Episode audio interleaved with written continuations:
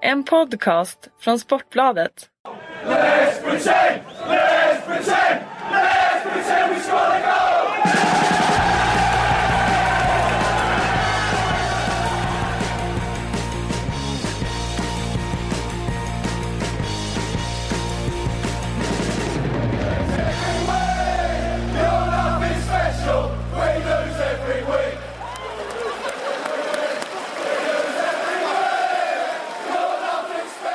Damer och herrar, välkomna till Sportbladet Premier League-podd. Mitt namn är Patrik Syg, med mig i studion har jag Fredrik Jönsson och Kalle Karlsson. Eh, supersnabb inledning på den här podden. Vi har en del att eh, täcka. Det har nämligen varit deadline day i transferfönstret om nu någon har missat detta. Eh, har ni missat det så hälsar jag välkommen in till eh, fotbolls... Eh, eh, vad säger man? Fotbollsbevakningen eh, här på Aftonbladet. Eh, för då har ni uppenbarligen inte varit med på ett tag. Rasande inledning från dig känner jag. Underbart. Det är Bra kan vi hålla det här tempot hela podden? Så. Nej det kan vi inte. Det är inte så jag jobbar. Ehm, jag tänkte bara börja, vad, vad fick jag? Åtta gånger pengarna på att Mitrovic skulle få rött kort. Ja, jag gav det ju åtta. Och det var ju, det var ju ganska generöst ändå. Eh, för att eh, vi vet ju att han har en dark side som det så fint heter. Som, som överskuggar alla andra sidor på något sätt. Ja, alltså.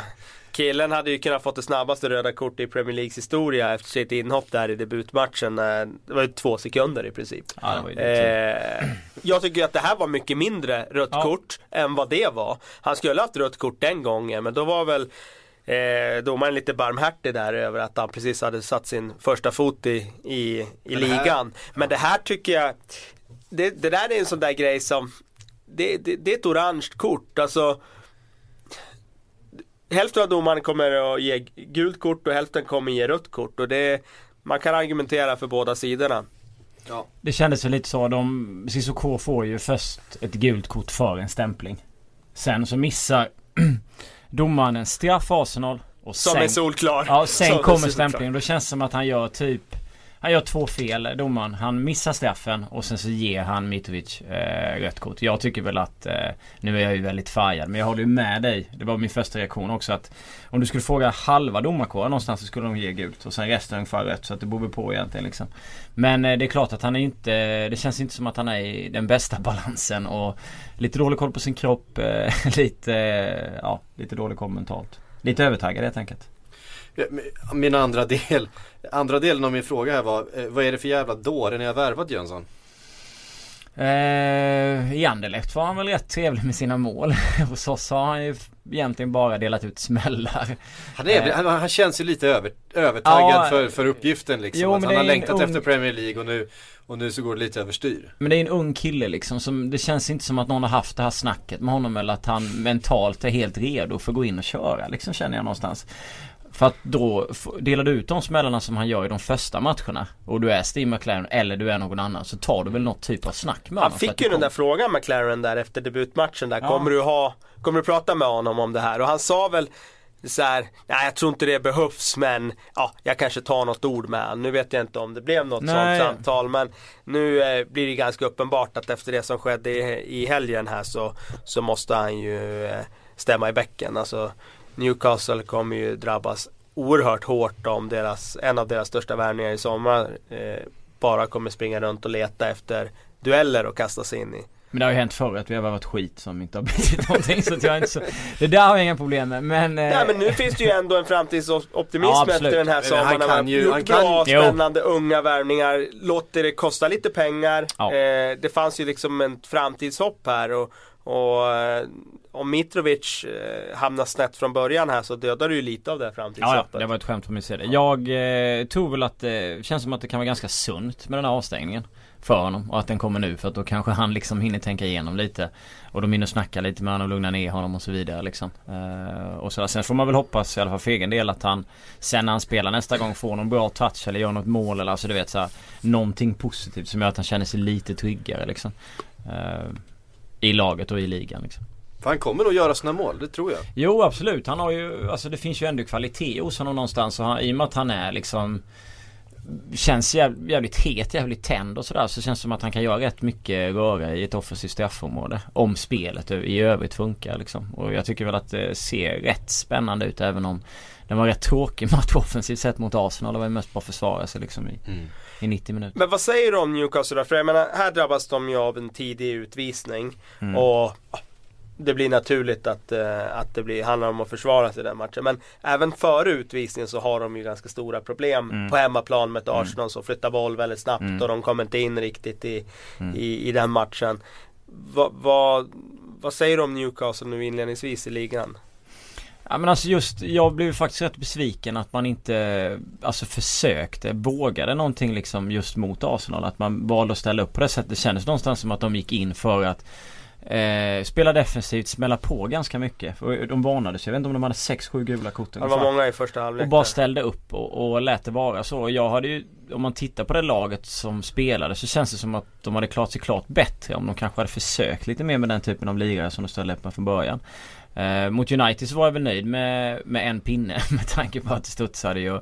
Hade Wayne Rooney varit eh, Wayne Rooney eh, för kanske något år sedan så hade vi fått storstryk i den matchen. Southampton tycker jag vi spelade bra fotboll eh, i premiären. Eh, var rasande över att vi släppte in första målet i den matchen. Tyckte det var väldigt onödigt. Har väl lite oflytt med lite domslut så här kommer ändå tillbaka och Betan slår ett bra inlägg vilket i sig är helt otroligt. Vänder på matchen och Det sen... mest omtalade inlägget ja, den här säsongen. Eh, och, och, sen, sen slarvar vi ju i defensiven och så blir det 2-2. Swansea förstör vi matchen fullständigt. När Hjalmar drar det här röda kortet liksom mot Swansea funkar inte på bortaplan. Eh, och så vidare. Så att Eh, Okej okay inledning men det känns som att jag hade velat se honom våga lite mer särskilt. Alltså det är klart att när du möter Arsenal så är det kanske givet att du någonstans ska liksom gå in och smälla på och spela defensiv fotboll. Men jag hade gärna velat se med den här typen av spelare, Cissoko, Wijnaldum och alltså att de försöker liksom på ett annat sätt. Känns som att, ja. Men sen tycker jag att de var bättre 10 mot 11 än 11 mot 11 eh, mot just Arsenal. Så kan det ju faktiskt bli just i den typen av matcher när man eh inte har sådär jättemycket boll utan man ändå måste ligga och täcka ytor. Och man är... Sen är det ju klart man får se balansen. Jag vet inte Florian Thauvin känns ju som, jag vet inte, känns också som en, en bomb liksom. Känns som man kan göra världens kaos med den typen av spelstil han har men han skulle lika väl kunna vara värdelös i tio matcher. Bara gnälla och bråka och... Nu, nu går du händelserna i förväg ja. Fredrik. Det är nämligen så här att vi, vi, eh, det har ju varit deadline day och mm, transferfönstret är stängt. Jag har valt ut 10 nya spelare till Premier League som har kommit den här sommaren. Några har spelat några matcher, några har dykt upp de sista dagarna här. Um, det får bli vår ryggrad genom den här, eh, det här avsnittet. Eh, vi tar dem en i taget men vi måste börja eh, med, med två stycken värvningar som helt enkelt inte blev av. Vem tror ni är argast? De Gea eller Berahino? Berahino. Ja, Berahino verkar ju uppenbarligen vara efter hans twittrande här där han lite kryptiskt antydde att han inte ville spela och strejka nu här.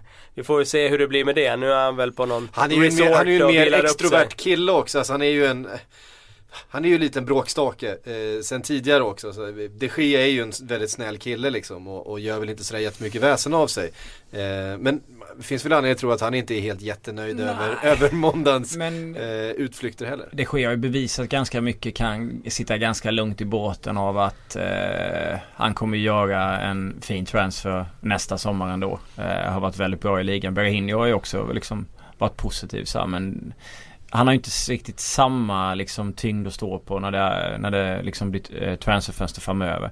Däremot, det är därför jag tycker det verkligen är konstigt att han börjar twittra och bråka nu när han liksom det här kan ju sätta käppar i hjulet för honom rejält och så vet man inte alls vad som händer framöver liksom. Han har ju mer att bevisa vad det sker. Tony det är klart han har mer att bevisa men det är ändå så här Jag menar han är en av Englands mest lovande spelare. Han behöver inte ha så här bråttom för att flytta till Tottenham. Det tycker inte jag. Eh, jag tycker att han kan coola ner lite och göra en bra säsong till i West Bromwich och, och göra flytten nästa sommar. Ja. Men som sagt, han är ett, ett erkänt hothead. Eh, men det känns ju fel manager också, Tony Pulis att gå ut och, och säga att han skulle liksom strejka och visa dålig inställning och sådär. Då, då hamnar han ju ganska snabbt på läktaren tror jag. Ja, fel manager och fel ordförande ska jag säga också. Jeremy Peace, det är ju mm. kanske en av Premier Leagues mest eh, eh, hårdföra ordföranden. Alltså han är, han är tuff. Så att eh, jag tror inte det här kommer falla i god jord varken hos managern eller hos uh, managerns överordnade. Nej, eh, vi får se Borde vad det inte det blir också av. förstöra lite för honom? Att han är just den typen att folk som vill värva honom eller har tittat på honom märker att han har så jävla bråttom fram liksom. Jag tror att det har legat honom i fatet tidigare att han har, eh, nej men han har varit i, i, i Klammeri med klammeri med rättvisan. rättvisan Mm. och han har liksom eh, väl inte alltid varit eh, bästa kompis med alla lagkamrater. Eh, betedde sig väl eh, lite halvbra i någon U21-samling och sådär eh, med engelska U21-landslaget. Så jag tror att han har, det har legat honom lite i fatet redan tidigare i karriären. Han hade nog redan eh, efter, ja kanske i vintras eller kanske förra sommaren till och med eh, värvas till en större klubb. Men vi kan slå fast att båda kommer spela den här säsongen. Ja, ja, Ja, det är klart Ja. de kommer göra det. Det kommer att skakas händer här och det kommer att eh, skipas fred och sen eh, har jorden snurrat ett varv och sen är det bra med det liksom. Vi har ju sett det här förut. Jag menar Ja, Luis. Suarez försökte bråka sig bort, blev kvar, kvi, kvartvingad, gjorde sin bästa säsong Ja. eh, för klubben. Vi såg Schneiderlin förra året var fullständigt vansinnig när Southampton vä- vägrade släppa honom. Han satt på, på läktaren ett par matcher, sen kom han tillbaka och gjorde en, en kanonsäsong han också. Så att, eh, det där brukar ju gå över. Jag tror Men om vi ser- Schneiderlin spelar väl, det var ju det som var grejen. Han spelar väl. Istället för att... eh, Han var, han var ju... han, han var ju väldigt förbannad. Men Ja. jag tror han spelade ändå. Matcherna. Ja, det. han, det var någon, någon match i alla fall han, han, han satt på läktaren. Men det kanske var före deadline day. Det där att är också det var, en sån det där var, det var grej, ungefär tycker som det jag. sker nu då. Det där att- tycker jag också är en sån där grej som är värd att ta upp. Alltså, varför börja spelare idag liksom säga att man inte är rätt, rätt state of mind för att spela? Det där hände ju aldrig förr. Alltså det här med övergångar och så, det är ingen ny Nej, företeelse. absolut Men plötsligt nu om, om det är en övergång på gång, då är inte spelaren i rätt state of mind för att spela. Spela fotboll och håll käften. Ja det är ju ditt Eh, jobb att alltså, betalt du liksom. får ju betalt av klubben för att spela. Ehm, jag, jag har inte någonting till övers för det där. Utan det där är någonting som är påhittat nu de senaste tio åren i världsfotbollen. Att, att man inte ska liksom ha huvudet på plats. Och det där faller helt och hållet på eh, spelarna och den mentalitet som finns idag jämfört med hur det var förr. Tänk om det skulle se ut så i det övriga samhället. Att du kan, du är inte i right state of mind så det går inte att jobba. åka, åka till jobbet. Ja, så Ja, att, där nej, jag måste jag bytt- och jobb. bara köper och betalar lönen fullt ut liksom. Ehm, jag säger så här då, vem är argast? De Geas flickvän eller Berahinos flickvän? Om man har någon, det vet De jag. Geas flickvän skulle Ja, det jag tror tro. att hon har ju en är- karriär där borta i Spanien som Ja. hon verkar väldigt angelägen om att fortsätta på bor, ju, hon hemmaplan. bor ju i Madrid. Och eh, precis, så hon eh, verkar ju kanske till och med mer angelägen än David själv att, att eh, flytta hem dit. Så att eh, det tror jag nog är eh, hon.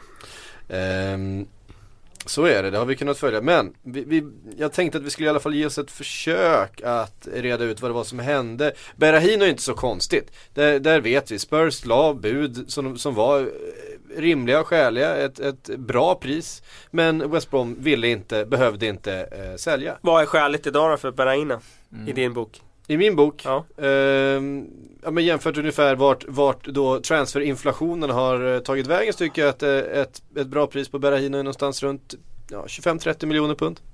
ja, det är sjukt att det är så men jag håller med dig. Ja men så är det ju. Det finns, eh, det finns en, eh, en kille som heter Paul Tompkins som man kan kolla upp. Han gör en sån där eh, index varje år. Eh, för eh, hur inflationen utav, alltså han tar antalet spelare, vad, vad det genomsnittliga priset är, så gör han då hur inflationen har, och så ställer han spelare mot spelare, hur mycket de egentligen kostar i förhållande till hur mycket pengar som finns i klubbarna, hur mycket klubbarna lägger på transfers och så vidare. Så ser man att det följer liksom ett ganska rimligt mönster hela vägen. Det finns några spelare som har liksom stuckit iväg i pris. Eh, Alltså en, en Rio Ferdinand till exempel var extrem även för, för den tidens pengar. Men jag menar eh, Det, om vi ska ta Det, det Newcastle ha på spelare i år till exempel är Ungefär vad Newcastle har lagt I förhållande till eh, Fotbollspengavärdet eh, Även tidigare säsonger Skillnaden är ju förr i tiden så var det just att det var de feta spelarna kostade mycket och det tyckte man ändå någonstans var okej.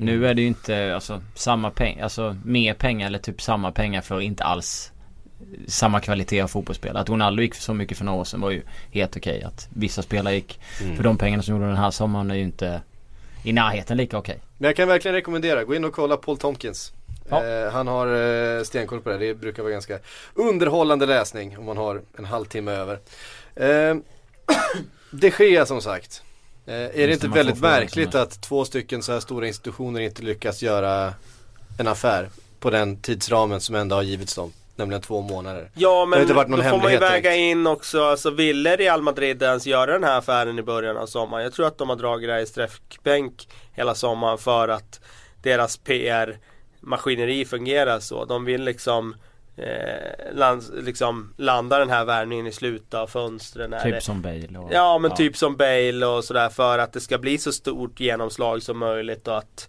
de ska liksom få den där bra PRen när den behövs som allra mest. Så att jag vet inte om det har varit så mycket förhandlingar på det sättet, konkreta förhandlingar i två månader. Man, man tycker väl att det är spontant nej men sen så finns det massa olika faktorer givetvis som väger in som stopp. Kalle snackade om en där, det är pris som en annan. Har man, eh, hur mycket har det bara varit skriveri, hur mycket har de egentligen förhandlat och så vidare liksom. Hur sugna har United varit och det finns ju liksom Sen tror jag United verkligen har varit stenhårda i den här förhandlingen med att ja, vi kan släppa det ske men då ska vi ha Bale liksom som en del av den här affären. Eller då ska vi ha Keylor Navas eller då ska vi ha Ramos. Och ingen av de spelarna har ju gått att få loss. Så då, då kan man ju säga alltså varför ska United släppa då? Spelaren har ju fortfarande ett år kvar på kontraktet och visst de förlorar 30 miljoner pund Eh, om, då, om man går gratis nästa sommar. Men 30 miljoner pund idag för Manchester United, det är ju inga pengar. Det har man, be, har man ju bevisat när man slänger liksom andra bud omkring sig. Att det spelar inte så stor roll. Så att jag tror nog det jag tror nog att United resonerar som att det är mer värt att ha kvar det Gea ett år och förlora 30 miljoner pund än att inte ha det. Kan det vara en hämnd för Ramos? Jag tror att, jag tror faktiskt att, alltså det är min egen personliga uppfattning att eh, jag tror inte de gråter över att det blev så här utan jag tror att de tycker att det är ganska skönt att sätta ett, en liten eh, kniv i ryggen på Real Madrid som ändå har stulit ganska många spelare från Manchester United de senaste 5-6 åren. Eh, och de har ju eh, den där historien med Real Madrid när de jagade Ronaldo år efter år och det var liksom eh, en enorm transfersaga kring det och Ferguson sa att jag skulle inte ens sälja ett virus till den där klubben liksom. Och, och eh, ett år senare sålde han väl United, eller Ronaldo i alla fall. Men, men eh, relationen däremellan är väl inte så bra kanske på klubbledningsnivå. Det finns väl också en, en, en poäng i för Manchester United att någonstans eh, befästa sin position i världsfotbollen och säga att fan, alltså visst vi har haft ett par knackiga säsonger men vi, vi är fortfarande inget jävla brödgäng som, som Nej. ni förhandlar med. Vi är fortfarande Manchester United. Alltså en av världens absolut största fotbollsklubbar. Eh, i, under eh, tio år så var de kanske den största. Större än både Real Madrid och Bayern München och Barcelona. Det var inte så länge sedan eh, som man faktiskt var den klubben. Ehm, och det kanske finns, en, det kanske finns en, eh, ett, ett statement i det också att man inte helt enkelt bara lägger sig platt. Ja så är det ju. Och sen är Louis van Gaal managern också. Han är ju som han är. så att för mig, jag är inte alls förvånad. Ja, Van Schals självförtroende har vi, har vi vevat några gånger här. Det, det, det är imponerande. Man hade ju velat sitta en timme med honom och bara snacka. Ja. Underbart det hade varit. Ja, det är, eh, om du lyssnar Louis så, är- så, så är du hemskt välkommen. Eh, eh, så är det. Hörrni, vi eh, Ska vi släppa det Gea? Vi vet ju inte riktigt hur det, hur det, vad som har hänt i, i förhandlingarna och sådär. De har ju släppt två stycken statements som säger emot varandra och ingen, nå, sanningen ligger förstås någonstans mitt emellan. Eh, så är det ju. Eh, och det kommer väl komma fram. Det släpps en bok snart. Det första som skrevs var väl att inga papper alls hade kommit in enligt någon, något Mm. förbund eller vad det var. Och sen så var den ena, sen skyllde de på varandra ungefär. Så att jag tror jag tar den första. Ingen skickade in någonting utan att, ja jag vet inte. Det, det pratas ju om också klausuler som ska kommit in liksom med fem minuter kvar och sådär och eh, Real Madrid ska ha lagt till någonting sådär som United inte var men som de då skulle bli liksom stressade att godkänna för att eh, det var så kort eh, om tid kvar och sådär så sket det sig. Eh, hörrni, jag har valt ut tio stycken eh, transfers, tio stycken nya spelare. Eh, eh ja, från olika klubbar. Så att jag tänkte att de skulle liksom få vara vår ryggrad här. Hur, hur de har kommit in, eh, vilket, hur många plus vi vill sätta på den värvningen. Eh, vad de betyder för klubben och hur, eh, hur klubben ser ut med den här spelaren nu. Eh, och vi kan väl börja eh, med Gökan Inler. Som är en jättevärvning förstås för Leicester. Kommer in från Napoli efter tre, kanske inte, kanske inte su- succésäsonger. Eh, tre är det va? Tre år sedan, sedan han avtäcktes med den där apmasken, kommer du ihåg det? Eh, jag har ett minne av en deadline day inte en deadline day sändning men en, silly season sändning när vi hade det klippet på Gökan Inler i en, ja, det var det lejonmask var det kanske? Lejonmask Mm, måste det ha varit. Det, men, ja. Eh, som han, eh, Leicester höll inte på med några lejonmasker i alla fall men de har i alla fall värvat Gökan Inler. Vad, Kalle, vad ger du för, eh, för den värvningen? Nej men de tappade Esteban Cabiasso i somras och det kändes ju som att det skulle bli en väldigt, väldigt tung eh, tungt tapp för att eh, Cabiasso stod ju för erfarenhet och ett lugn på det där mittfältet som faktiskt det centrala mittfältet i Leicester är ju inte så namnkunnigt. Eh, inledningen av den här säsongen har de ju klarat sig förvånansvärt bra utan Cambiasso. Frågan är om man gör det över en hel säsong. Så att jag tror nog att Gökhan Inler kan eh, tillföra rätt mycket där med King och Drinkwater. Eh, och jag räknar med att han kommer att ta en, eh, en ganska stor betydelsefull roll där ju mer säsongen lider. Eh, så jag skulle nog sätta den som en plus tre utifrån lagets behov. De behövde en, en erfaren innermittfältare. Mm. Bra prispeng också. 3 miljoner euro. Ja, det är inte farligt. Nej, det är det absolut inte. Man undrar ju liksom, det är klart att eh, Gökhan Inler kanske inte haft eh, några sådana här jättesuccéer i, i Napoli har väl inte bli, blivit den, den spelaren som man hoppades där.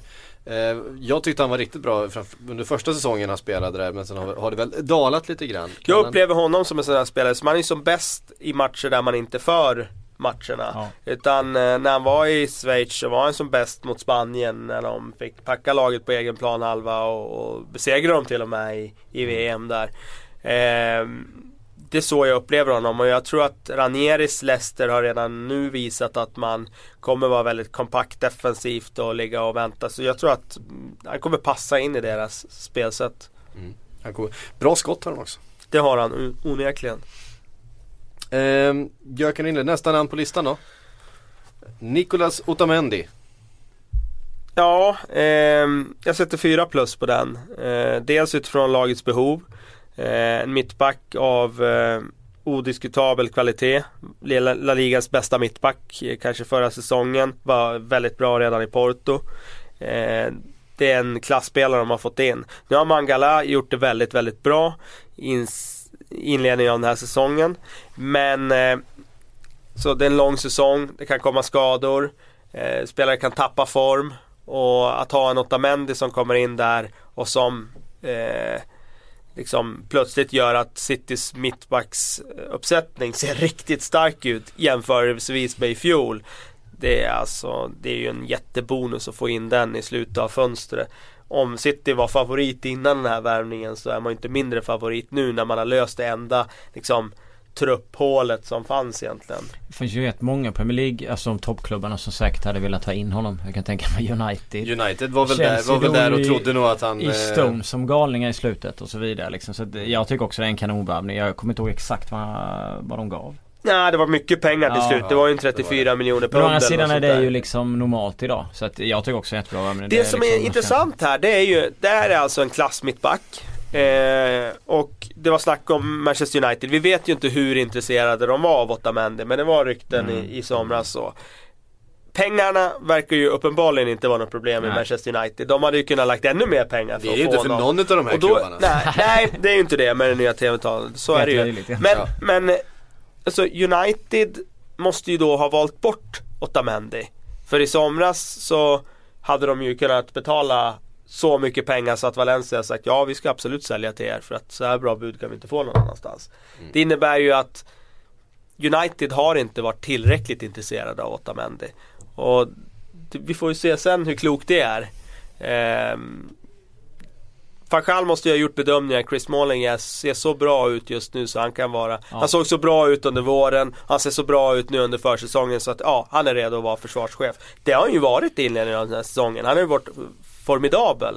Ja precis, det kan man ju hålla med om. Men samtidigt så känns ju Chris Smalling väldigt ensam där. Precis, och det är det som är grejen att Chris Smalling bredvid en Otamendi mm. Då hade ju United haft ett riktigt, riktigt vasst mittförsvar i klass med de allra bästa i ligan Mm. Det känns som en sån som, jag vet inte, Fanchal, alltså man fattar ju inte honom ibland. Det är ju som du säger Kalle att pengar är ju inte ett problem för att då hade man inte kunnat kasta så mycket pengar som man gör så sent i fönstret det här året och likadant förra året med Di Maria. Och det var ju liksom bara öst ut pengar liksom. Hur fan kan man inte planera det bättre? Och de hade ju lätt sålt honom tidigare under sommaren med tanke på att då hade de haft tid att hitta en ersättare.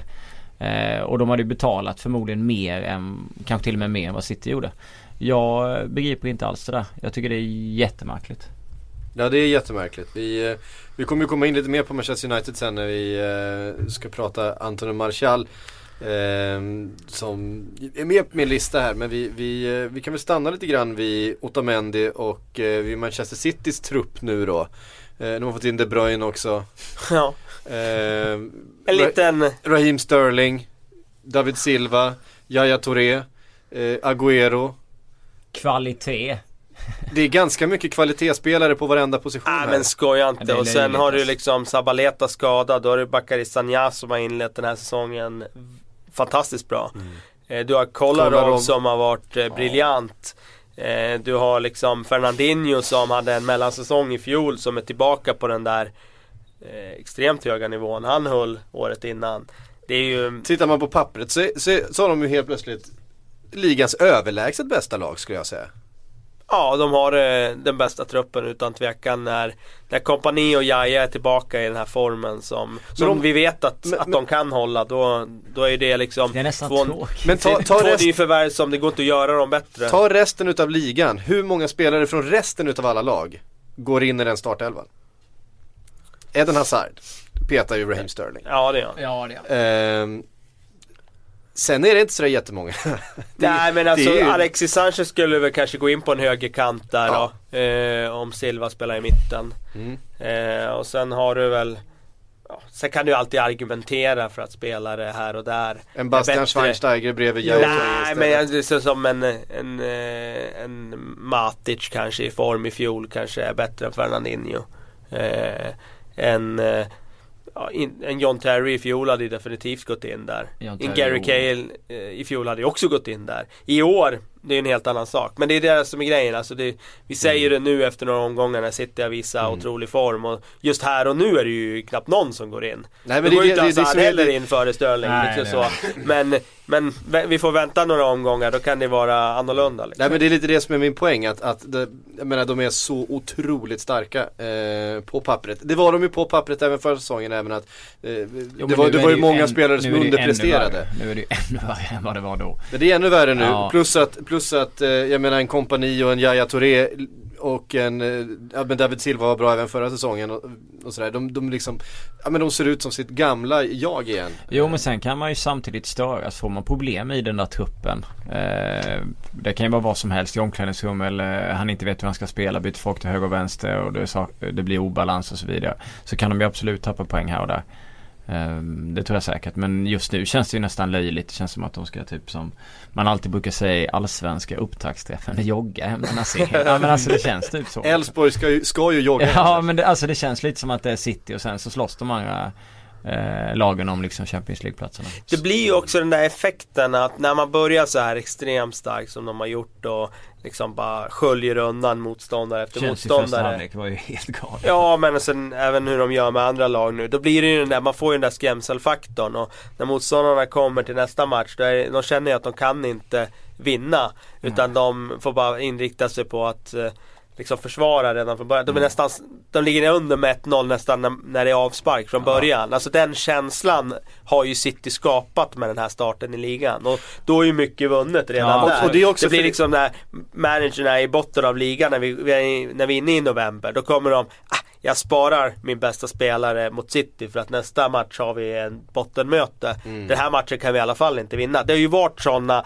eh, fall här för några år sedan när Manchester United var som bäst. När Mm. Eh, Chelsea var som bäst och när City var som bäst. Så. Och jag ser ju att det kan uppenbara sig senare under säsongen.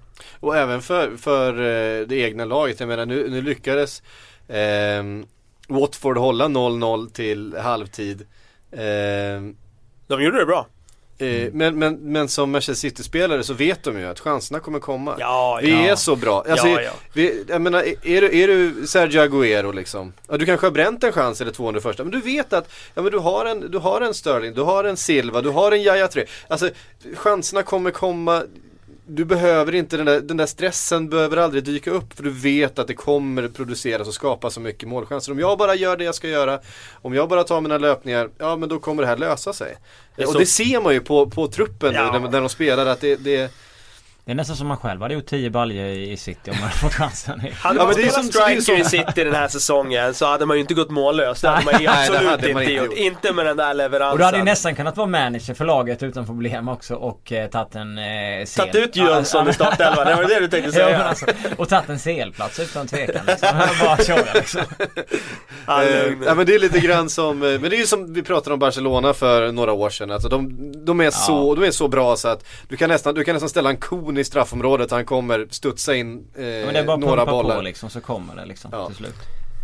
Eh, nu har vi tokhyllat Manchester City. Ja verkligen, jag Nu- tänkte säga det. Vi väntar några veckor här grejen är ju så här, lag kan starta bra och sen eh, får man den känslan av att de kommer springa hem det och sen Men om man ska, händer det saker. Arsenal har ju startat bra ett par gånger. Och vi vet ju Arsenal- det. vi vet hur det har De har slutat. framförallt startat dåligt några Ja, gånger det nu också. på sistone. Ja. Men de startade ju väldigt bra Arsenal 07-08 där. Då tror jag de ledde ligan en bra bit in. Ja, men då vet jag när man hade Press och Reyes och alla de här. Då startade de ju något år superbra, gjorde de inte det? Ja, när de värvade Pires och Reyes, det var inte samma år riktigt. Men eh, ja, de startar bra när de värvar Reyes. Ja, Reyes var det. Ja, då startade de riktigt bra. eh, men så är det ju också så här att när ett lag startar så här bra som Manchester City gjort. Då får man ju ifrågasätta fotbollsromantiken i en om man ska sitta och säga nej men de, de, eh, det där kommer gå över och nej så där bra är de inte egentligen. Nu får man ju liksom glädjas åt att man får Ja, se fin njut. fotboll. Ja, ja, jag njuter av att se City. Jag har sett deras match mot Watford nu två gånger. Jag kan se den en tredje också. Ja. Sen har ju pengarna hjälpt dem lite, men det är ju en annan sak. Nu kör vi. Ja, jo, men så är det ju förstås. Eh, nästa namn på listan, Roberto Firmino. Liverpools, eh, ska man säga, Sterling-ersättare. Ja, men det kan man ju säga. Eh, De är inte riktigt, sam, inte riktigt Nej. samma kravbild Nej, rent men det- det spelmässigt var ju- men någonstans så är det ju på det offensiva mittfältet, eh, halvstriker eh, rollen liksom som fylls. Eh, vad säger ni? Plus på värvningen? Tre. Fyra. två, Tre. två säger jag. Godkänd. I min skala är ju två, det är ju godkänd. Ja, är. Eh, enligt Aftonbladet-skalan. Två är godkänt, tre är my- bra, my- mycket- fyra, världs, eh, fyra hög klass, fem världsklass. Ja. Ja, då blir det tre för mig kanske. Eh, finns såklart eh, mycket potential i den eh, spelaren. Jag eh, tyckte det var mycket pengar när han värvades. Eh, sen eh, har vi ju sett den här sommaren att det kanske inte var så mycket pengar ändå. Det kanske var billigt till slut. Eh, det får framtiden utvisa. Eh, men nej, jag är inte helt, eh, inte helt övertygad än. Men man är inte helt övertygad av Liverpool heller. Det är väl det som är problemet kanske. Nej och det, Nej. det är kanske det som är problemet. Ja. Att han kan, kan lida av att Liverpool som lag inte kanske är så eh, harmoniskt som det var för ett par år sedan. Eh, det ska in en Sturridge där när han är tillbaka här och han är ju tillbaka ganska snart vad jag förstår nu i full träning och, och Ja, i spel. nu, kom, nu, kom, nu kom ju rapporten idag igen här att eh, han är inte tillbaka riktigt så snart som eh, man först hade trott Ah, okej. utan en liten setback. Eh, Jag tror jag skrev två, tre månader i maj månad att han skulle missa av, av inledningen av säsongen och det är väl ungefär det det slutar på eller? Det kan väl vara där som, eh, som det slutar. Nu har, de väl, nu har de snart varit igång i en månad. Eh, Premier League här. Ja, om någon vecka så har de varit Ja. igång en månad och det kanske dröjer Ja, Ja men till, till mitten av september, eh, slutet av september någonting innan. det var någon brittisk tidning som gick ut och skrev redan då i maj att han skulle missa liksom. Eh, vad var det? 30, vad, vad kostar 35 miljoner för Mino? Lite mindre. Ja 32. Eh, ja, han var ju trevlig att se emellanåt i Hoffenheim. Eh, Mm. Producerade en hel del. Eh, och, eh, men det känns lite som att de... Alltså att det är miljön lite också som gör att han inte riktigt får ut. Jag är ju inte alls... Förut, ja, Liverpool var ju eh, rolig att se mot... Eh, Mot mot, Arsenal. mot Arsenal givetvis men eh, mot West Ham var det inte i närheten lika roligt och så vidare liksom. Så det känns som att eh, de måste nog pumpa igång laget för att de ska få ut liksom hans kvalitet. Vilket brukar vara givet i, i, i massa Mm. olika lag. Men Precis. jag gillar Han hade ju den det inspelet där till Benteke som eh, Check gjorde eh, monsterräddningen Han av. hade ju en fin klocka i stolpen senaste matchen just det. också. Just det, Ja, han. hade han ju. Eh, med vänsterdojan om jag inte minns fel. Mm. Ehm, Bra nej, skott, bra skott det- han också, precis. Han har ju varit i Tyskland finns slitit liksom. Då har man ju rätt mentalitet. Ja, det är någonting som jag tycker är att han, han, han, eh, han kommer dit med en arbetsinsats. Mm. Alltså han springer och jagar väldigt mycket och pressar extremt mycket. Och, eh, och det är ju precis den, eh, den spelaren som Brennan Rodgers vill ha. Alltså det är ju det, är ju det, det, är det kravet han alltid har på sina Han spelare. hoppas att han ska bita någon Otroligt vet mycket. han. Han får gärna bitas. Ja. Det gör inte mig något. Men avstängningen är ju lite tung att ta. Eh, nästa namn på listan då. Jong Min Son. Uttal. Min son.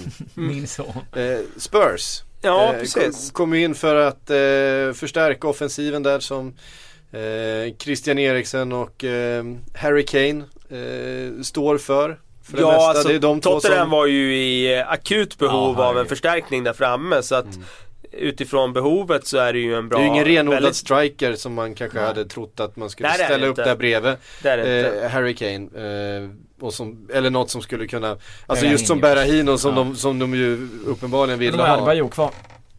De har Adebayor kvar.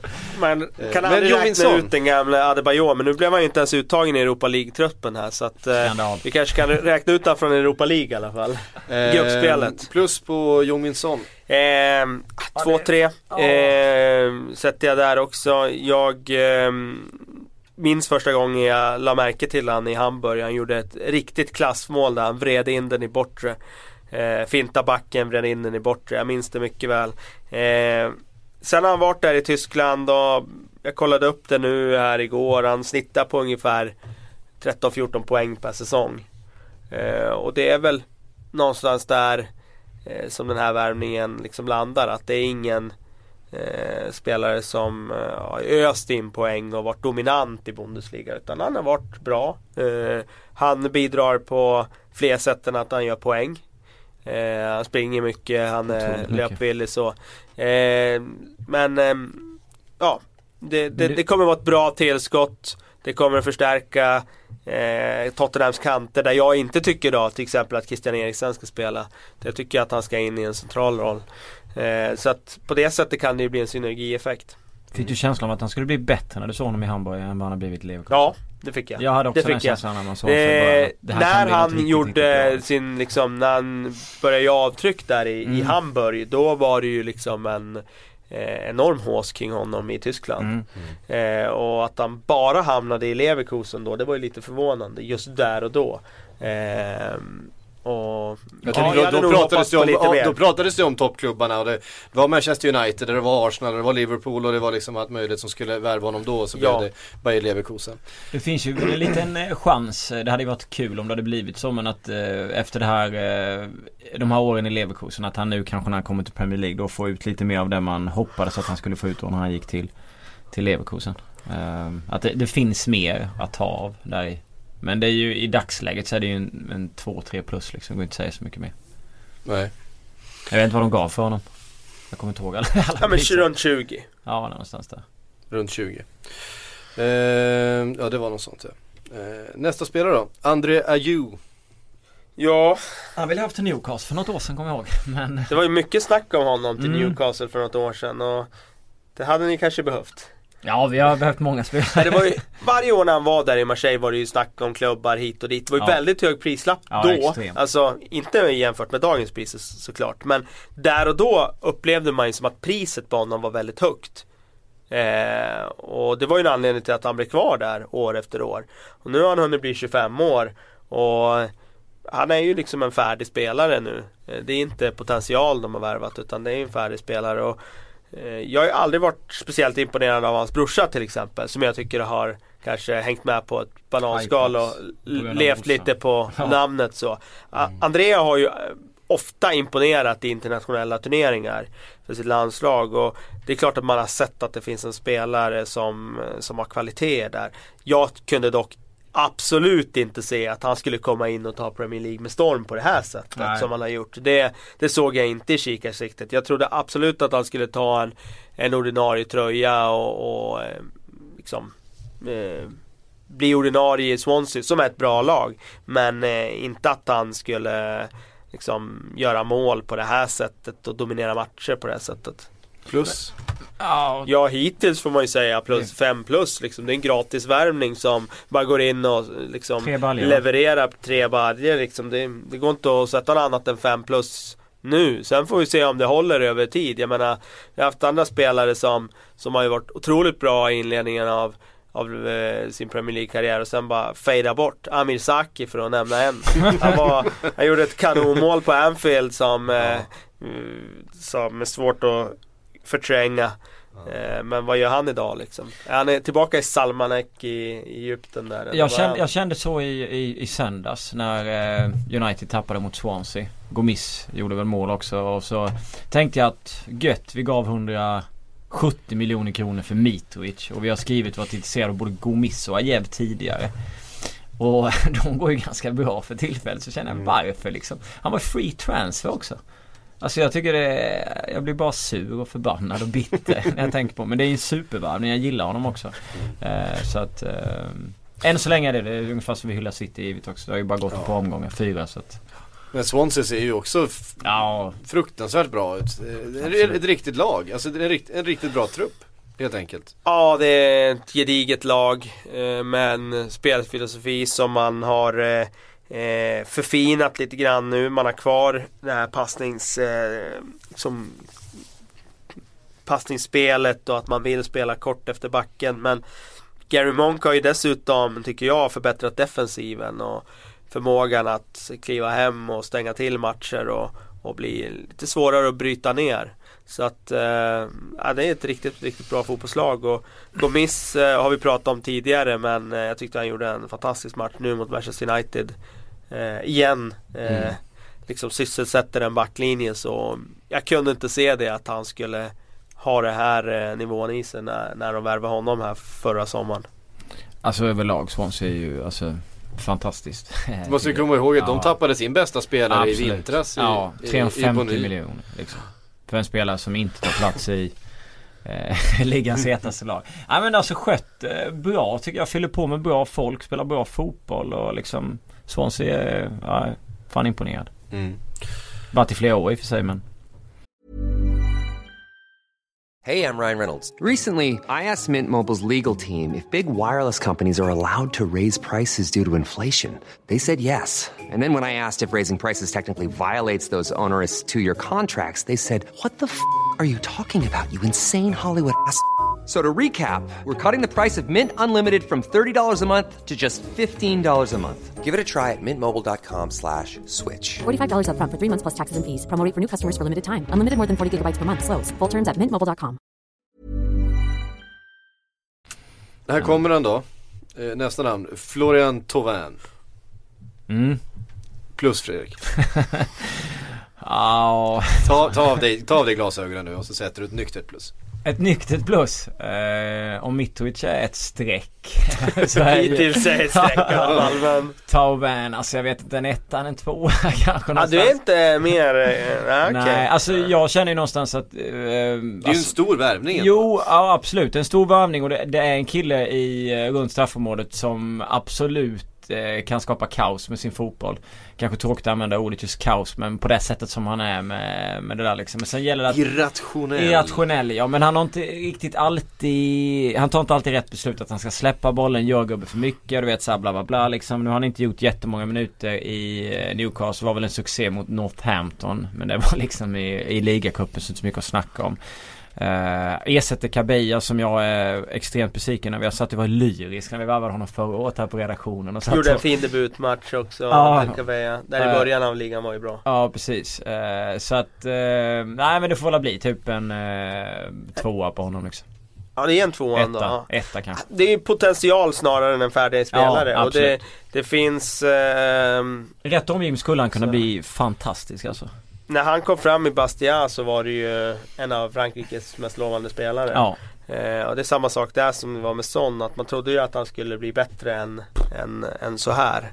Eh, har ju stagnerat lite de senaste två Men det är hans åren mentala grej men liksom vad är det för snubbe? Vad pågår i huvudet? Alltså det är liksom Jag är lite osäker på det. Jag sitter inte och säger att han är dum i huvudet eller har mentala problem men alltså det känns som att han ibland inte riktigt liksom jag vet, alltså han gör dåliga beslut och tjafsar i sidan av och alltså jag, jag vet inte men Jag tror det kommer vara matcher i år där vi, alltså fotbollsfolket som inte hatar Newcastle och bara tycker att det är en trevlig förening kommer älska honom för att han kommer göra fantastiska saker men över en hel säsong är jag osäker liksom. Han hade ju en stökig historia där när han skrev på för Lille i januari så skulle han spela kvar Ja, i Bastia. ja. Och sen, han hade aldrig spelat en enda match för Lille. För han skrev på för Marseille, han skrev på ett fyra och ett halvt årigt kontrakt med Lille då i januari. Men sen skrev han på för Marseille på, på sommaren där. Så Mm. han hann inte, Då vill väl Newcastle också ha honom tror jag.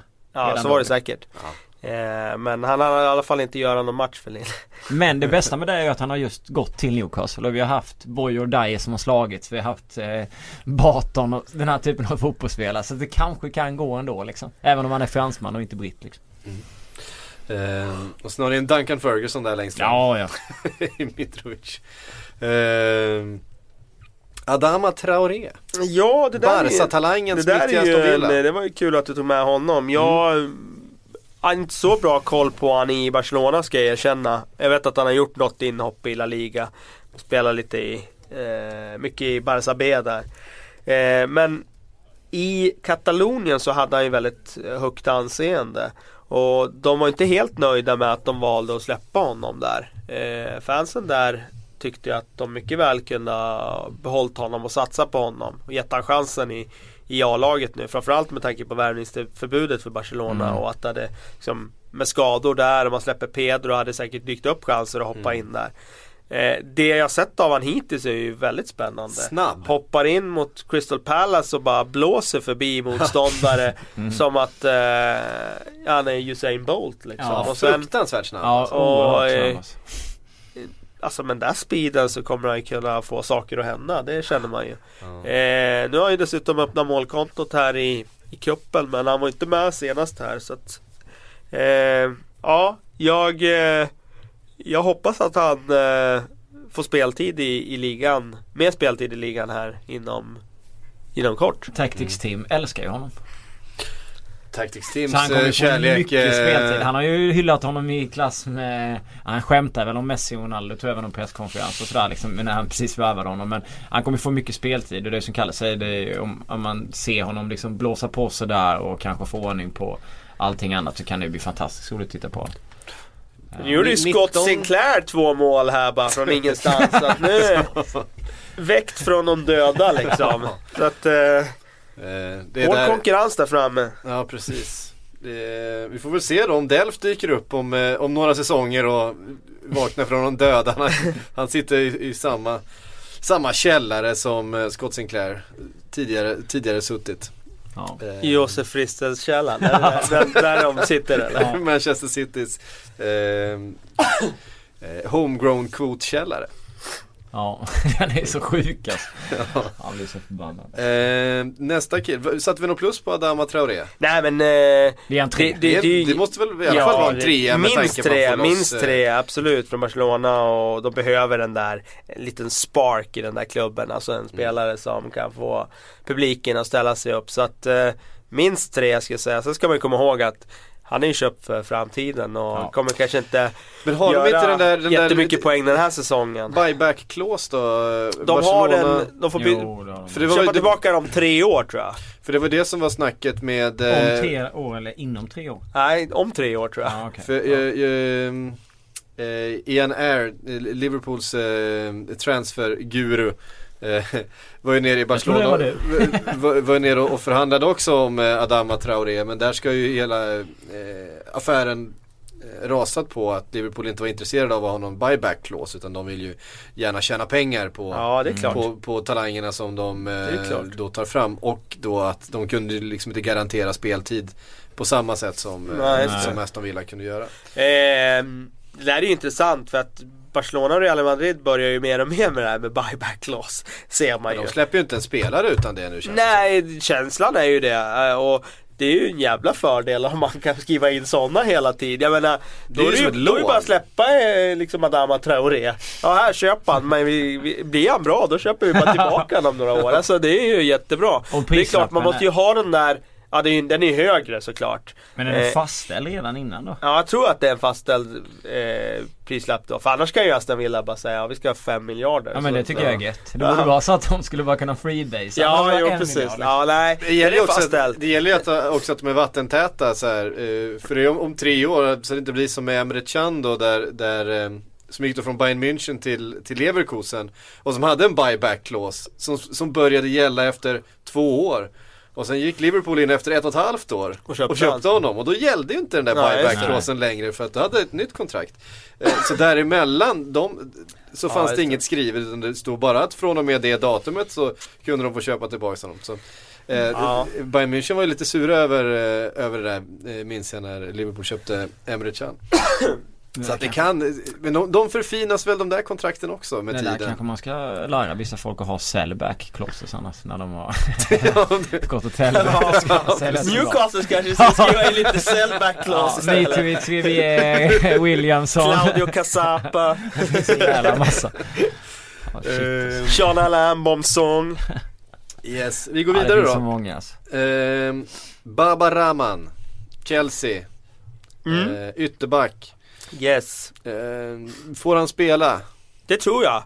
För jag tycker fortfarande att Ivanovic ser jäkligt kantig ut så att eh, Vad har hänt där med Nej, Terry jag vet inte, alltså. Vad har de gjort i sommar? Mycket oklart vad de har sysslat med i sommar men jag tror inte att det var den här Vincent Company eh, ledda City-aktionen att komma tillbaka tre veckor Nej. före utsatt tid i försäsongen utan det är nog eh, lite med åldern som eh, kommer ikapp dem. Lite mättnad kanske. Eh, någonting är det i alla fall för Ivanovic har ju varit liksom en kona eh, de här inledande omgångarna. De bara blåser förbi han på kanten och känns inte alls eh, så trygg som han var tidigare. Så att ja, jag tror att eh, Aspilicueta kommer flytta över till högerback och Rahman kommer komma in, ja. Ivanovic som, eh, Men kan det vara som, som, som, som central eller? försvarare då? Ja, det tror jag är lättare för han för där blir han ju inte utsatt för en mot en på samma sätt som han blir på kanten. Och, Han är ju, han är ju en jätteduktig mittback också. Det Ja, ja, det var ju det han var förut. Ja. Det var ju Chelsea som gjorde om han med till högerback och eh, han har ju ett väldigt bra huvudspel. Jag tror att han eh, absolut kommer kunna konkurrera om att vara mittback. Jag menar med, om han med tanke hamna på hur, hur det centrala eh, försvaret har sett ut också kanske det finns ett alternativ där för Mourinho om man vill rotera lite grann. Eh, nu när de inte fick in John Stones till exempel. Nej, exakt. Men nu har de ju värvat andra spelare. Michael Hector. Reading. och Giboliri eller vad han hette. Hector gick på lån tillbaka direkt va? Ja men och sen Var det- den här eh, Papi Giboligi eller vad Var han heter. med eller Nej med? men han kom ju inte med i Champions League-truppen här nu eh, så att han... De har väl bara 33 utlånade spelare? Det är väl bara Juventus som har med på sina 45 eller vad, vad det är liksom? Udinese måste ju ha flest. De har väl 200 utlånade. Ja. ja, Parma hade väl något sånt också. Ja, Parma Genoa- hade ju allra hade flest. mängder också när Hallenius kom dit. Det var väl typ 25 anfallare i gruppen. Ja. Så sjukt. En googling, en googling hade räckt alltså. Eh, vad ger vi för plus på Baba Rahman då? Nej men utifrån behov så är det ju också en eh, trea. Jag menar de behövde ju en ny ytterback så att eh, Sen vet jag inte, jag vet för lite om han. Eh, jag vet att han kommer från Bundesliga och gjort det bra där. Men eh, Jag är feg. Feg jag säger två. Ja. Det är fegt. Ja. Men nu kommer vi, nu kommer vi till det mest spännande Tony då. M. Tony, M. M. Eh, An- Anthony Marshall. Jag vill kalla honom för Tony Montana istället. Tony Montana. Tony M. Ehm, Eh, normal är, är, det, är, det, är en, det eh, Mirrors Twitternamn på honom eller? En eh, otro, otroligt normal prislapp. Inget överpris alls. Har presterat jättemycket. Eh, 19 år, har gjort en seniorsäsong kan man säga. Gjorde 10 mål då för eh, Monaco. 11 eller 9 var det väl? Eh, jag har läst olika. Jag vi, bara. vi säger 10. Ja, jag säger Eh, det. typ. Eh, alltså vadå typ tre fler än eh, ex- exempelvis Raheem Sterling. Det bästa, hela, hela, det bästa med hela den grejen var att han hade uttalat sig för ett tag sedan att han har lärt sig mycket rörelsemönster och andra grejer från Radamel Falcao och Manu Vivier. Och när man hör honom säga att han har lärt sig av Vivier och han ska nu spela Premier League Så bara kände jag att det här kommer gå åt skogen. Om man ska ha han som mentor. Jag måste, försvara, jag måste försvara lite där, om när du säger Falcao. För jag Ja, måste men det säga när det gäller bra, Falcao, ja. så hans movement, det är ju alltså top class. Det är riktigt Tänk bra. om man hade sagt Berbatov istället. Ja, nej, Jo, men det, innan det, det hade skadan varit så- kul. Det hade varit riktigt kul. jag, jag tittar på Berbatovs movement och känner att jag utvecklats. Ja. Ja, det var mer Rivier. Men Falcao det är ju kul. Eh, Ja. med tanke på att Rivière ja, har floppat så totalt Ja, i herregud. England. Men eh, det är ju det är en sjuk affär och det är ju, jag menar, det Hur säger mycket väl pengar är det nu då? Det är, jag ser så mycket olika 56 miljoner pund eller något sånt där. Eh, Ja det kan väl, det är väl 36 är det ju i grundläget. 460, 469 miljoner va? Som kan gå Ja, upp till precis. 750 Jag måste någonstans såga affären för att det är så sjuka pengar och han bara är 19 år gammal och inte har bevisat någonting överhuvudtaget Jag hoppas givetvis att det går jättebra för annars kan hela hans typ liv förstöras Han kan få så jävla mycket skit Men eh, jag gillar ju liksom inte själva Sen är grejen det väl bra då att eh, så, så pass stor del är inskrivet som bonusar och Ja. jag menar om man nu skulle vinna Ballon då, vilket är ett av de här kriterierna, ja men då kommer han ju, sett i dagens Var värd de pengarna. Vara värd de Ja, Det pengarna. kommer vara en dundervärvning Så då, då, då förändras ju allt. Men alltså det säger ju någonting om desperationen i Manchester United Ja. när man liksom letar spelare hela sommaren och sen i slutet av fönstret liksom fastnar man på Martial och de lägger ett bud. Monaco säger nej, vi kommer inte sälja för det. De lägger ett till bud. Vi kommer inte sälja för det. Lägger ett till bud, kommer inte sälja för det.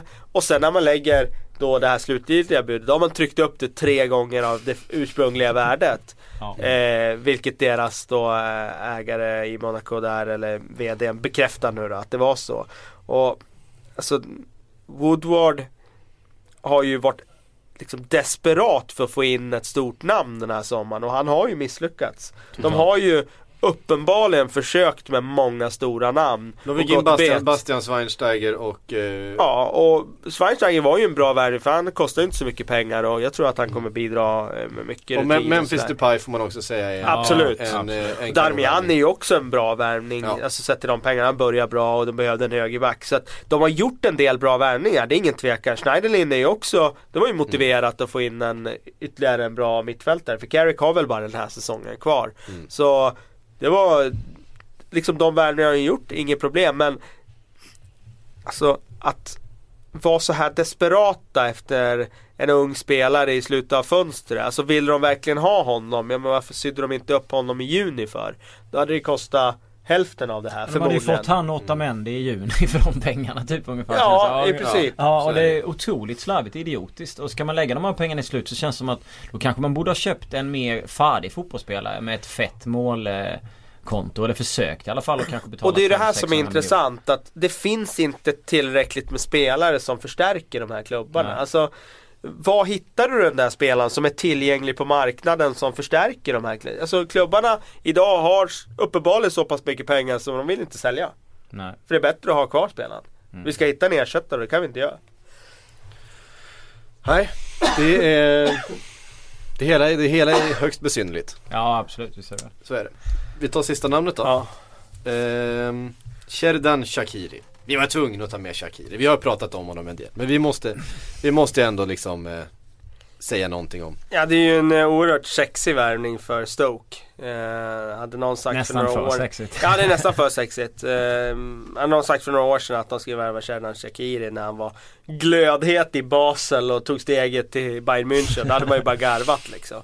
Men jag sätter ändå ett frågetecken kring honom. Jag tvekar inte alls över att han är, är eh, en bra spelare och har fina kvaliteter och, och kan göra klassmål. Men han har inte producerat så mycket de senaste åren. Eh, oavsett var han har varit. Eh, hade- Landslaget? Ja, landslaget, absolut. Men som i Bayern, hade han varit tillräckligt bra då hade han fått fler inhopp där. Då hade han eh, producerat, då hade han knackat på dörren så att han hade varit så bra så Det är att ju inte så liksom... att Ribéry har varit skadefri de senaste, Nej. de Nej. senaste menar, åren. inte Robben heller. Och, eh, han går till Inter, han lyckas inte där heller. Alltså, jag tror att det finns ett mått av att vi eh, kan övervärdera honom. Sen, som sagt, han kanske exploderar nu när han får förtroende i Stoke. Sen tror jag också en, en annan risk, det är ju liksom nya Stoke. Att man Ja. slår i taket och liksom har tagit på sig en alldeles för stor kostym här.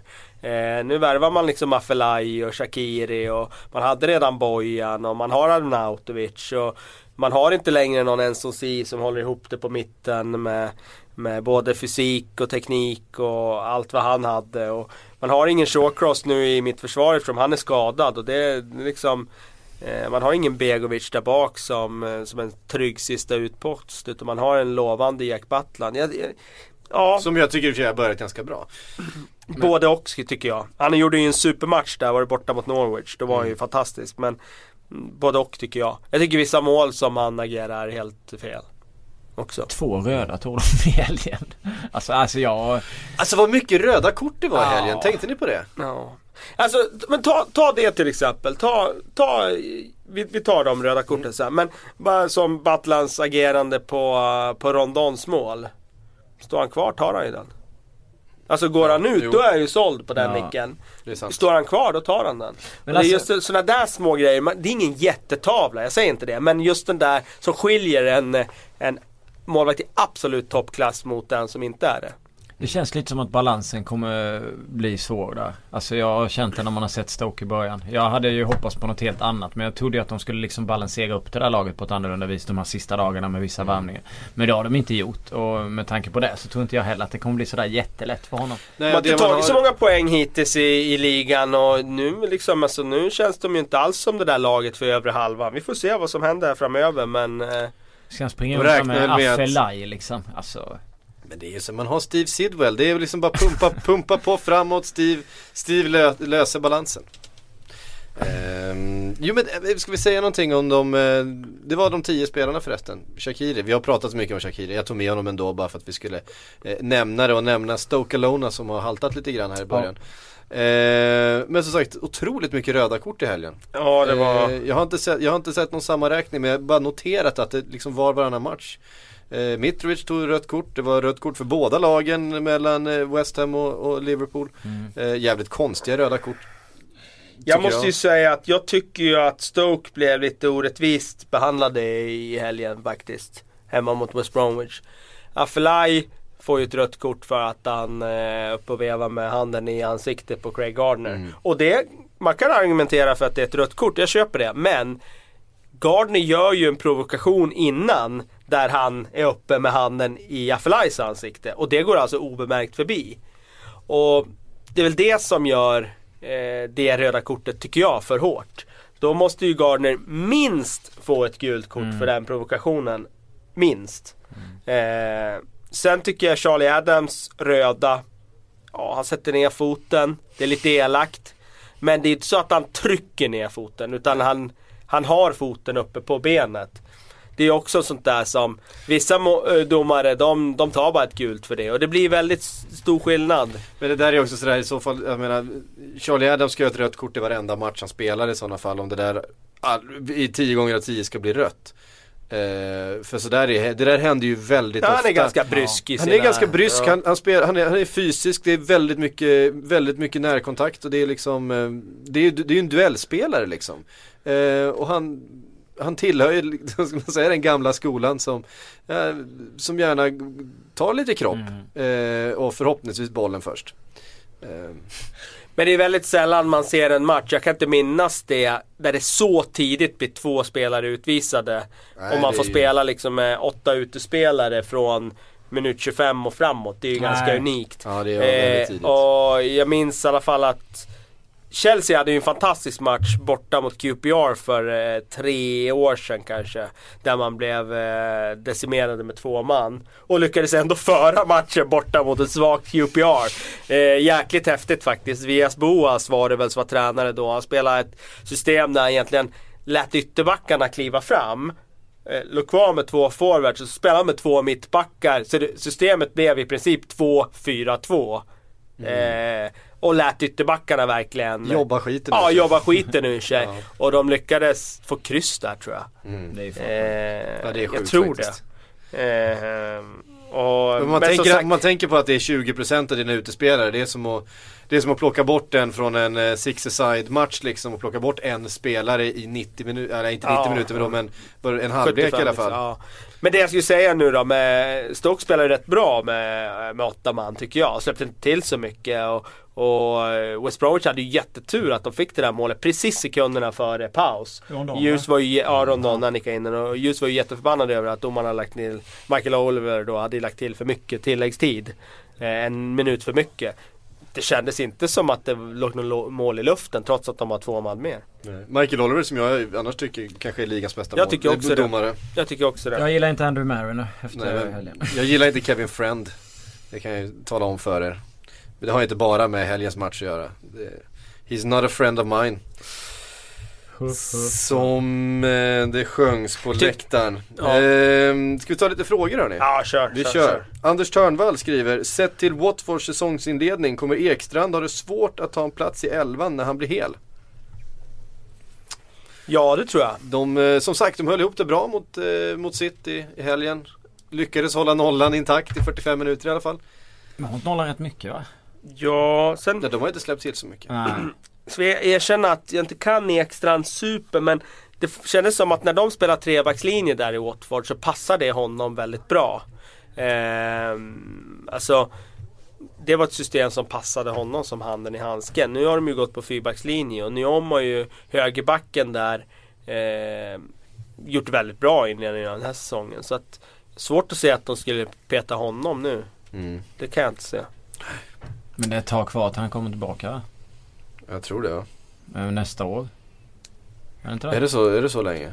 Ja, jag, har inte, jag har inte, jag har inte koll. Ja, han gick ju sönder i våras någon gång. Mm. Och det var åtta månader på honom va? Ja det var så pass länge. Ja, Ja. inte det? Ja. Det är mycket möjligt. Eh, vi går vidare. Eh, Erik Sellberg skriver, bara 9 av 40 matcher denna säsong har slutat med hemmaseger. Ja. Varför är det så svårt att vinna hemma? Ny trend. Ja, det är en ny trend och den är intressant. Jag, jag, jag har inget svar än på varför det har blivit så. Är det inte tillfälligheter då? Eh, det har varit ganska mycket tuffa borta, bortamöten så här i början. Eh, är, är verkligen underlaget tillräckligt stort för att vi ska kunna prata Nej, om det en är ny inte det. Det är inte det. Det är därför bara får avvakta lite. Men jag sitter och funderar på det du säger om det är tillfälligheter. Jag vet inte om det är tillfälligheter bara heller. Jag menar, som West Ham till exempel. De klarar ju av att åka och stänga Arsenal och Liverpool borta. Men de lyckas inte vinna mot betydligt Mot svagare motstånd hemma. Hemma. På, liksom, det säger ju någonting om deras lag, deras eh, eh, manager och deras eh, kvaliteter. Att det kanske är lättare för West Ham att stänga igen och kontra än att vara det laget som ska, ska, ska skapa själva. Och det kanske finns flera sådana lag i Premier League idag. Jag Det skulle, kanske är jag det skulle som hävda är- att Swansea fortfarande är ett sånt lag faktiskt. De har ju varit det. De, de kan ju hålla boll men, men eh, ser ofta ganska bra ut på bortaplan. Men man har väl kanske skapat sådana lag med tanke på att eh, de lagen i toppen ser ut som de gör. Att man tänker att det är det enda sättet att liksom Alltså som West Ham stängde ju Arsenal stängde ju liksom eh, Jag kollade upp Ekstrand eh, I början av april eller slutet på mars var det väl så gick han sönder korsbandet och då var det ett år. Ja, det är Så ett år. att Ja, det är så jävla långt. Ja, korsband är ett år. Ja, det, så är det. Har man tur så kanske Så det vi är kanske får tio se han i april någon gång i Premier League. Det var kul. Mm. Eh, Falilo Niai eh, skriver Vad tycker Kalle Jag ber om ursäkt på förhand och för uttalet här eh, Vad tycker Kalle om Premier Leagues senegalesiska spelare? De blir fler och fler och flera av dem gör bra prestationer Jag kommer ihåg Senegals lag där i eh, OS i, i London eh, Okej, jag trodde du skulle säga VM 2002. Ja. Ja det kommer jag också ihåg Med Papa Boopa Diop. Ja, och eh, El Hadji Diouf El Hadji som Diouf. sen kom till Liverpool för, som en av de mest misslyckade värvningarna Ja, någonsin. jag skulle vilja hävda att eh, El Hadji Diouf är ju VM-historiens mest hyllade anfallare som inte har gjort ett enda mål. Eh, Alltså i en turnering då. Han var alltså han fick ju enorma hyllningar efter det VM. Han, gjorde, han gjorde väl någon mål. sån här 15 mål i kvalet eller något sånt helt vansinnigt. blåst i Bolton? Ja. höll så mycket sjuka grejer. Ja det var ju Ja, ja, ja. Ja, det var ju Det var bra. helt... Ja det var störd. Ja nej men, eh, v- vad- tillbaka till frågan. frågan. Jo men det var väl i, eh, eller blandade jag ihop dem? Eh, jo men i, i OS OS, OS-laget där de hade då sitt U23 eh, Senegal som de eh, i alla fall inledde väldigt, väldigt starkt. Jag skulle säga att den bästa senegalesen har ju dragit från ligan. Det är ju den bara Bu. Eh, Papi Cissé finns ju. Mm. Det är en fin kille. Det var väl vilket han tyckte att det är... Eh, Ehm, ja, precis vilka senegalesiska spelare, det finns ju flera stycken. Ehm, jag gillar ju Papi Cissé och den bara Bu. det är mina två favoriter. Har du någon favorit Kalle? Ehm, ja det har jag väl men fan nu ska man komma på eh, direkt sådär vem som Vem som är det. Eh, Vem som är din favorit? ja, Men Pappis då? Bra snitt. I Senegals landslag. nej men alltså Inte så bra utanför boxen, bara i boxen. Mohamed Diame gillade ju jag när han var, han är ju inte i Premier League nu, han är ju i Hull City. Ja. Det var väl lite snack här på på transfer deadline day om att han skulle eh, typ, ah, det fanns lite intresse för honom. Idrissa Gana i Aston Villa är ju en ny mittfältare. Han gillar jag. Eh, spelskicklig mittfältare som eh, eh, duktig passningsspelare. Han tror jag kan bli eh, en eh, attraktion i Villa. Jag tror, eh, ja, jag menar Mané, Kouyaté. Det, det är klart det har kommit in eh, spelare från Senegal som har gjort avtryck. Mané kanske är min favorit då. Om vi säger Sadio Mané, Southampton. Ja, jag försökte googla upp här, eh, laget de hade där i London 2012 när eh, Jag tror det, jag lyckades få fram att det var eh, Uruguay de slog med 2-0 eh, I den OS-turneringen eh, är väl rätt trevlig också. Diafra Sakho ja. Diafra Ja. Sakho, ja. Mm, absolut. Absolut. Ehm, jag kommer ihåg att de hade ett väldigt fysiskt lag då 2012 Jag och smäll, smäll, Ja. smällde på och, men hade samtidigt mycket kvalitet när de hade bollen. De var underhållande att titta på på det sättet. Men eh, jag vet inte hur det har gått för Senegals landslag sen i, i VM-kval och eh, Jag vet inte heller ja, de... afrikanska mästerskap så jag har inte riktigt stenkoll. Eh, men jag minns dem med glädje från eh, 2012. Och inte Eh, 2002. Inte 2000, 2002 minns jag dem med fasa. Eh, fan passar inte Zlatan bollen för? Kan vi? Nej, vi tar inte upp det nu. Eh, Filip Hallén eh, skriver Marshall lirade mot Valencia och är med i Uniteds Champions League-trupp. Får han spela? Ja, de gjorde väl om den där gängen. Jag tror Precis, förut. för kval, är- kval är kval och turnering är turnering. Ja, precis. Förut tror jag det var så att man inte fick vara med i kvalet Nej. heller. Sen gjorde de om det där. För jag vet att Arsenal struntade i att använda honom spelare om hur det var för att de skulle sälja honom sen? Så var det nog. Jag tror det så att... Eh, TBS Eklund undrar varför har Premier League bara en matchboll? I de andra ligorna har ju bollkallarna fler bollar men det har man inte i England. Jag har inget bra svar på det. Vadå fler Nej. bollar? Alltså att det finns eh, reservbollar, alltså att eh, om en boll åker upp på läktaren tar man fram en ny boll och Har de inte det? Det har I de England? i England? Jag, jag, har, jag har ingen aning. Ja, jag inte trodde nog att- det. Nej, men jag, jag trodde nog, jag vet i och för sig att det inte finns massor med bollar men nog trodde jag att bollkallarna i alla fall har någon boll där vid sidan. Man har, ju sett att, kasta man har ju in. sett att de har fått stå och vänta på bollen ibland när den åkt upp, upp på läktaren och så. Ja. Eh, vid något tillfälle det var det ju när publiken inte ville kasta ner bollen igen när de ville att matchen skulle ta slut. Men vi, vi kommer ihåg vilken match det var men det var förra året i alla fall. Det stod någon spelare. Ja just det, det var, och det var bollen studsade ut i korridoren. Eh, han fick springa in liksom rakt ner i omklädningsrummet och hämta bollen. Eh, han skulle kasta inkast för han studsat ut genom en dörr. Men bollkallar kan ju hjälpa Men jättemycket. det var väl i